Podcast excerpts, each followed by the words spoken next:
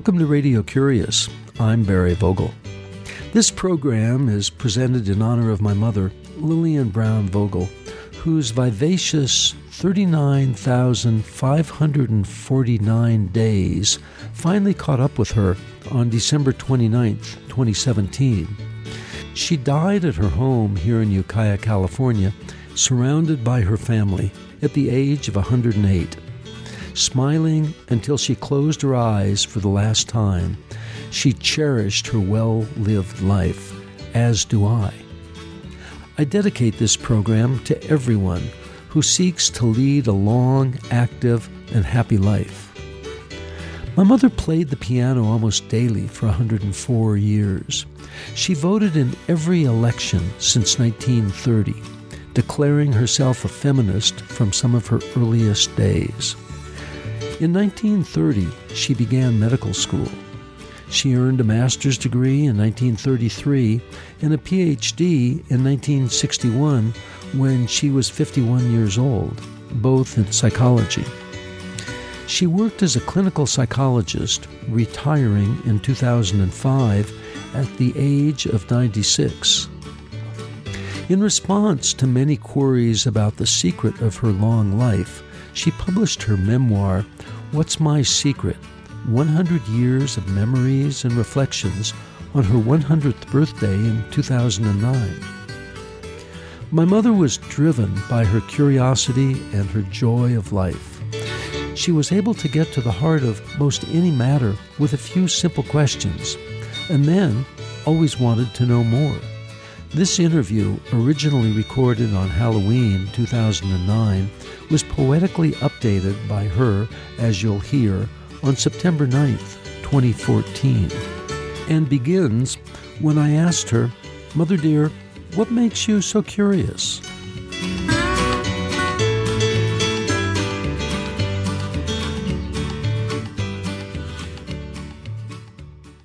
Well, it's just that I've always been interested in people.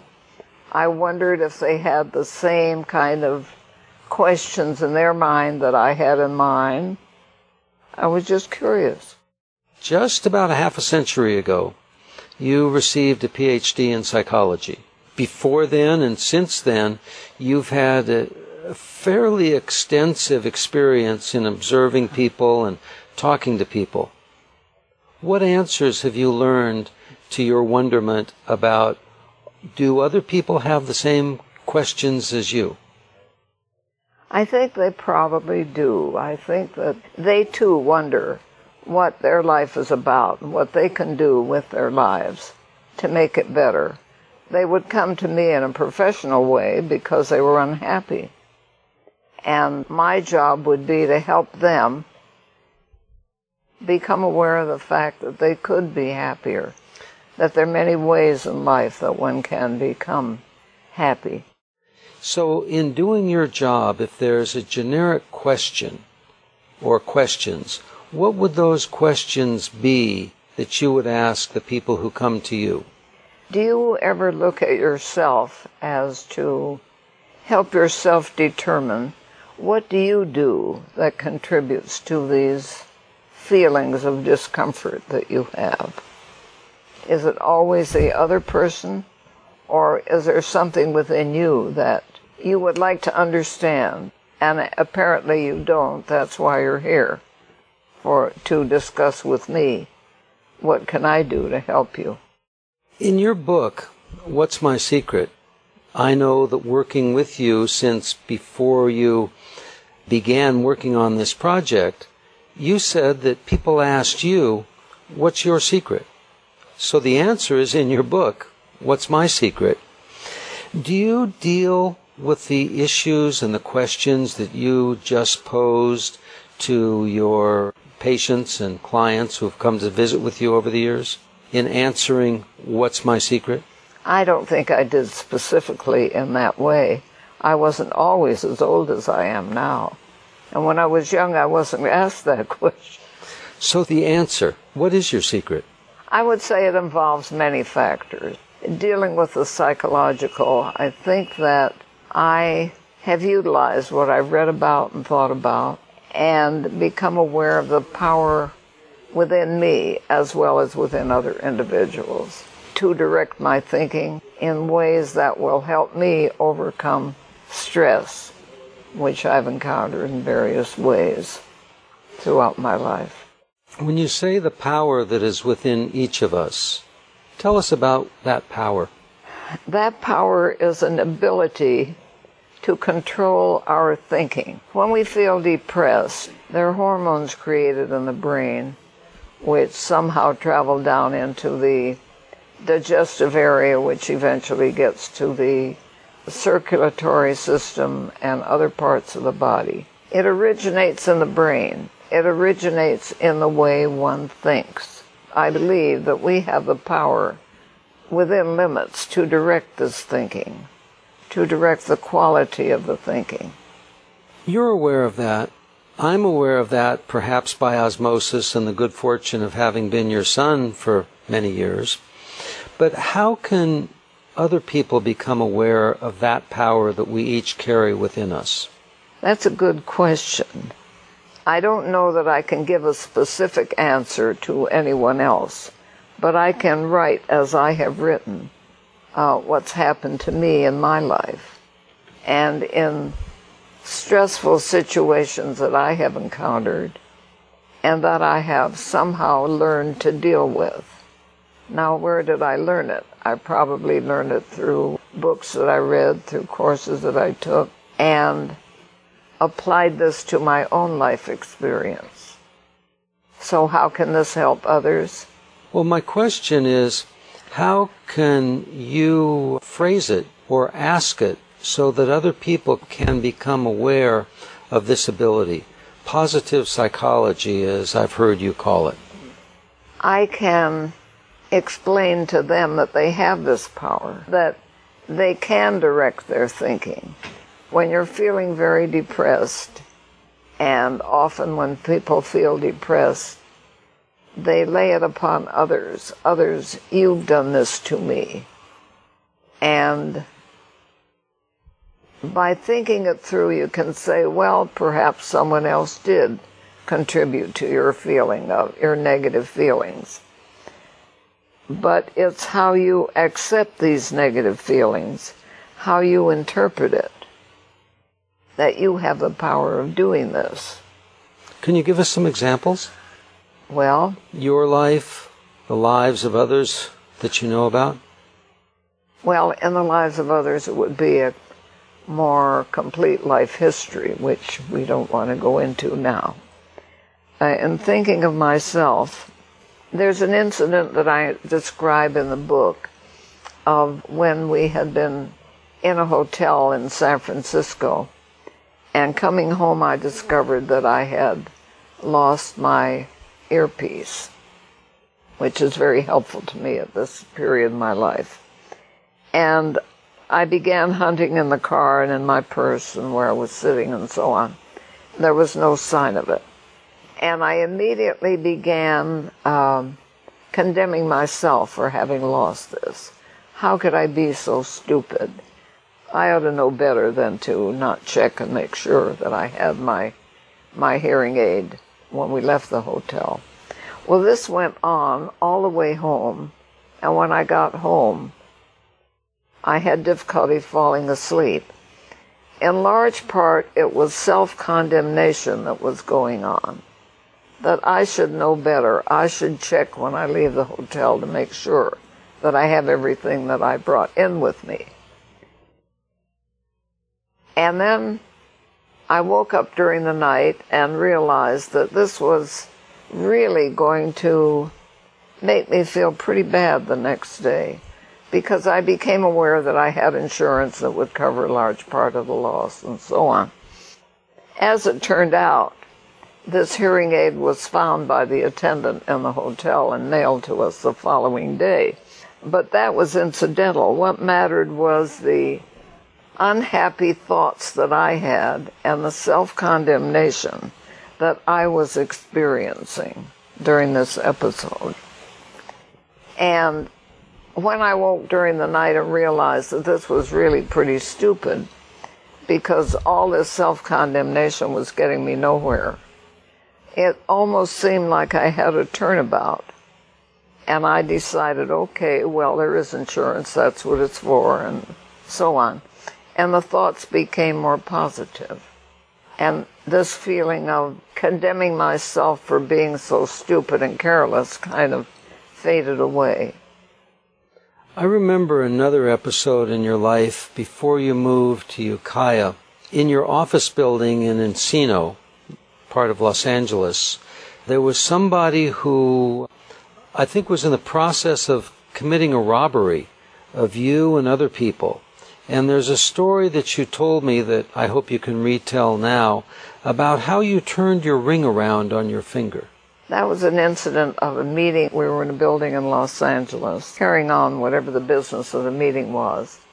And suddenly the door opened, and there were two young men that came in and asked everyone there to empty their pockets and empty their purse, which everyone did and threw into the middle of the floor. And then one of the fellows walked around and was going to remove rings, obviously hoping he'd get a diamond. And I remember I had the ability to turn my ring around. It happened to be a diamond engagement ring. I turned it around, and when he looked at my hand this way, he could see only the part of the ring without the stone in it. As he looked at my other hand, I twisted it around and showed him again that it was blank. I haven't thought about that incident for years. But that's not a personal condemnation, it's quick thinking. It was quick thinking put into action. But I, obviously, I didn't want this ring to be taken. So, what is the suggestion that you might have for someone who's in a tight situation where they have an instant to quickly think to save something that's important. I remember when you told me that story, it was about staying calm in a crisis. Interesting. I haven't thought of that for years. That's what I did, though. Lillian Brown Vogel is the author of What's My Secret? 100 Years of Memories and Reflections, her memoir published in 2009 on her 100th birthday when this program was originally recorded. This wonderful woman was my mother. She died on December 29, 2017. You're listening to Radio Curious. I'm Barry Vogel. Well, let's change gears here for a minute, Mother, and talk a little bit about some of the issues in your book and the two that I'd like you to tell us about are the two that I hear from you more frequently now. One is loneliness, and one is resilience. Well, I think that I've been plagued with loneliness on and off since your dad died. Because as I mentioned in the book, I had never been alone in my life before. I was alone, but there was always somebody coming home shortly. When I got married, I left my mother's house, and so I wasn't alone then. And I was 20 years old when that occurred. But more recently in my life here in Ukiah, even though most aspects of my life here has been more than favorable. There have been many moments when I'm alone, and it's something that I have been struggling with, I would say. I came across some writing by May Sarton, a woman who had experienced loneliness and wrote a lot about it. And she said that loneliness is the emptiness of the soul, but solitude is an enrichment of the soul. And I put a lot of thought into that. And I have been dealing with these thoughts, I would say, on and off, since I've been living in Ukiah. How do you deal with it? Well, specifically, I have many sources of activity that interest me. I play the piano. I always have a lot of reading matter around. I always had my cat who would cuddle up and sit in my lap and so on. Maybe we could talk about Rosie. Rosie, your cat, came to the end of her days just a few days ago. And I know when we were driving over here to the studio, you were talking about grieving.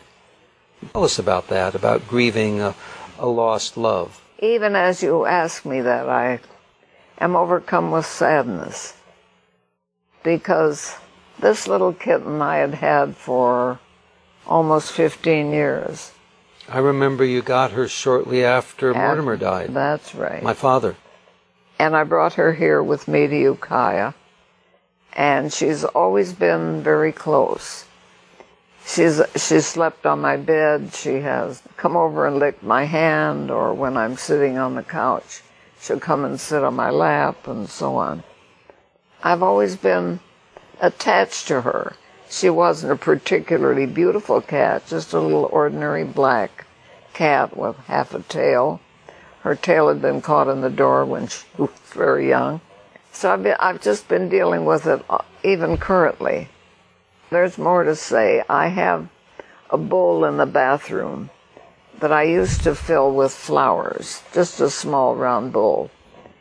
And Rosie got to drinking water out of that bowl. So I decided then, well, it, this would be her water hole. So we always kept it filled with water, and she would always come in the bathroom and get her water there. Well, since I had disposed of her in the last week, which I did with a lot of trepidation, I refilled that bowl and found a beautiful rose outside and put a rose into the bowl. And now, the last few days as I walk by, I smile when I see the rose in the water, which reminds me of all the nice little things that Rosie did for me. So I've decided that was a very constructive little act. I wasn't even aware that it was making that much of an impression on me. As I remember, having learned from you, maybe you can tell the story of why she was named Rosie. Oh, she was named Rosie because your dad was very fond of roses. As am I. And cultivated roses. As and do that's, I. And that's why, that's right. And that's why I named her Rosie. But just today, before I came over here, I walked past the open bathroom door, and here was this round bowl with a beautiful rose in it. And I smiled instead of feeling depressed as I had been. So that comes to the other significant part in your book, What's My Secret? And that's resilience. Now, I would regard my situation with Rosie in the last few days as one of stress. And stress is very wearing on the body. Resilience is being able to leave the stress here and rise above it. And I think that just this process which hit me of putting the rose into the bowl again and seeing the beauty of Rosie rather than the sadness of her in her last days and so on was helping me to become resilient. Because I walk by the open door and smile now. Hello, Rosie is what I, what I said just this afternoon. And that's what you said when you would come home and Yeah. see her in the same tone of voice. That's right. I really hadn't connected it all together, but I'm putting it together right now. So, to a larger group, going back to what we were talking about at the beginning and your curiosity about other people, do they have the same concerns and questions that you do? In your studies over the years, do you have any suggestions about how people can become resilient at a time of stress? We have to think of a stressful situation that after a period of time, one can direct one's thinking by saying to oneself, this isn't doing any good. There may be ways that I can direct my efforts that will give me happier memories, new memories that will help me deal with this situation. So, what I'm referring to is what we call cognitive thinking. I'm referring to the fact that we as each individual have the power to control our thoughts. And when one is in a period of stress, you can't immediately turn it around, but you can deal with it and begin to think of what you can do in a positive way. Now, this is directing one's thinking. What can I do in a positive way that will maybe reduce the stress and unhappiness I feel now, but in a positive way help me remember the positive aspects of what occurred. With the goal orientation of dispelling the unhappiness associated with the loss, before we end, two questions. One is Is there a concept or an idea or a philosophy that you live by or that you've learned recently that you can tell us about? I think it would involve several items. One of them would be dealing with stress, which I've gone into a little in greater detail. And not to feel self condemning if you're in a stressful situation and you don't immediately get out of it. You don't have to get out of it immediately. But at any rate, when you do get out of it, there are other aspects of life that are much happier to think about. For example, um, laughter is a is a very positive aspect of living.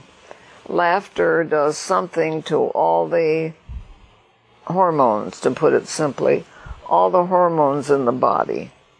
And a good laugh shakes you up your chest and your back muscles. Laughter often results in a feeling of happiness. Even by thinking about it, you can twist it around and make it laughable, make it funny.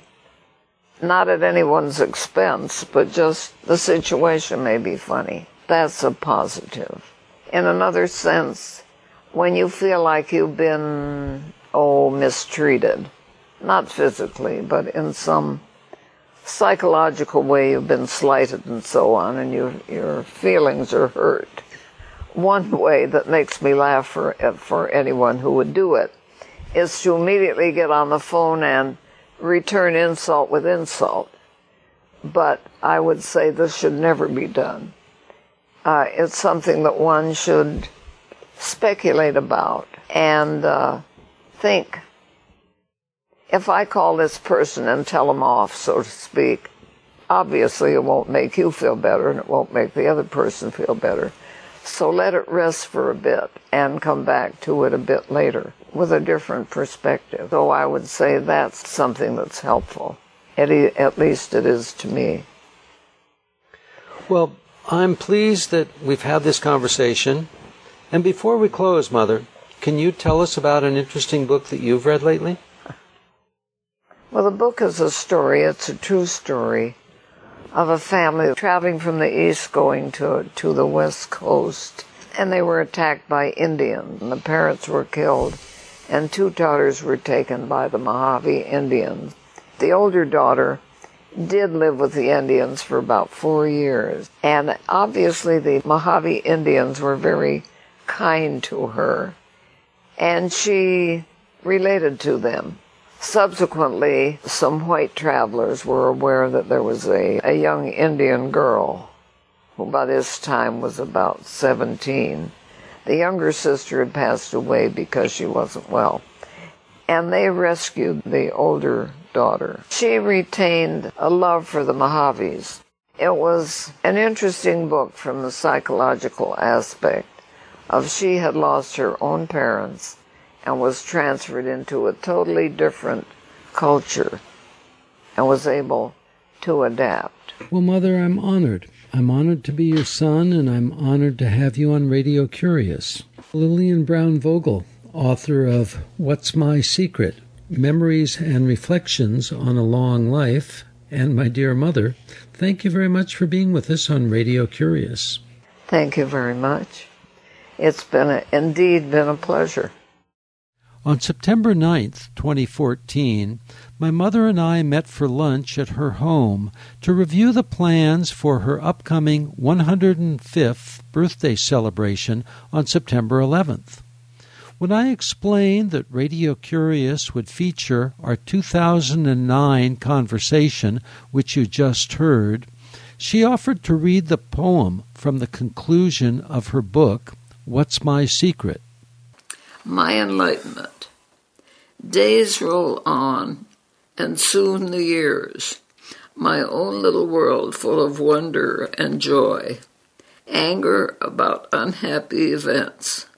What lies ahead? Thrust into sadness at times, so severe that the joys of life are no longer here.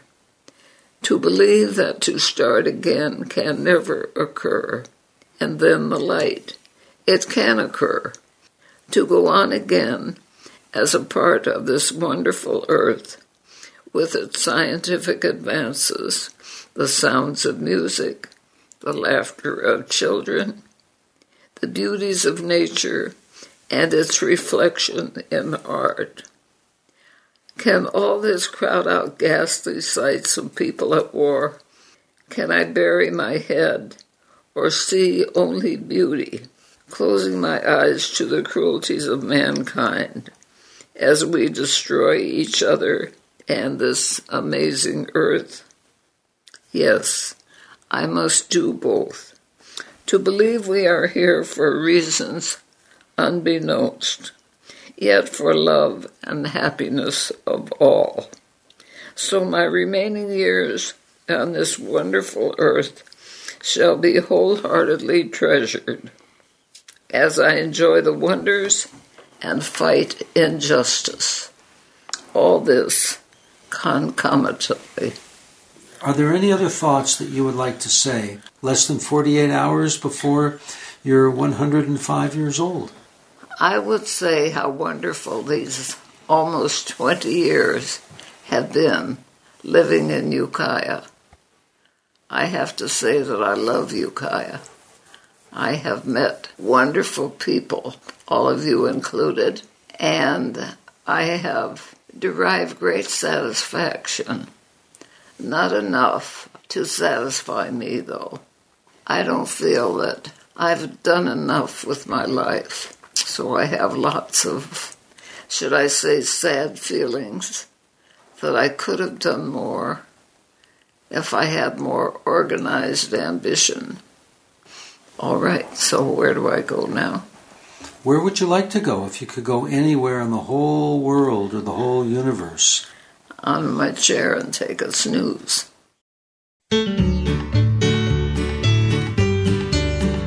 This program was presented in honor of my mother, Lillian Brown Vogel, whose 39,549 days of vibrant life finally caught up with her on December 29, 2017. A few days before she died at the age of 108 years in her home here in Ukiah, California, she asked a dear friend who was one of her many beloved caregivers, Will you be okay when I'm on my merry way? The book Lillian Brown Vogel recommended in 2009 is The Blue Tattoo The Life of Olive Oatman by Margot Mifflin. Radio Curious has over 600 archive editions on our website, radiocurious.org. The email is curious at radiocurious.org. The phone is 707 462 6541. Christina Onnested is the assistant producer, and I'm host and producer Barry Vogel. Thank you for listening.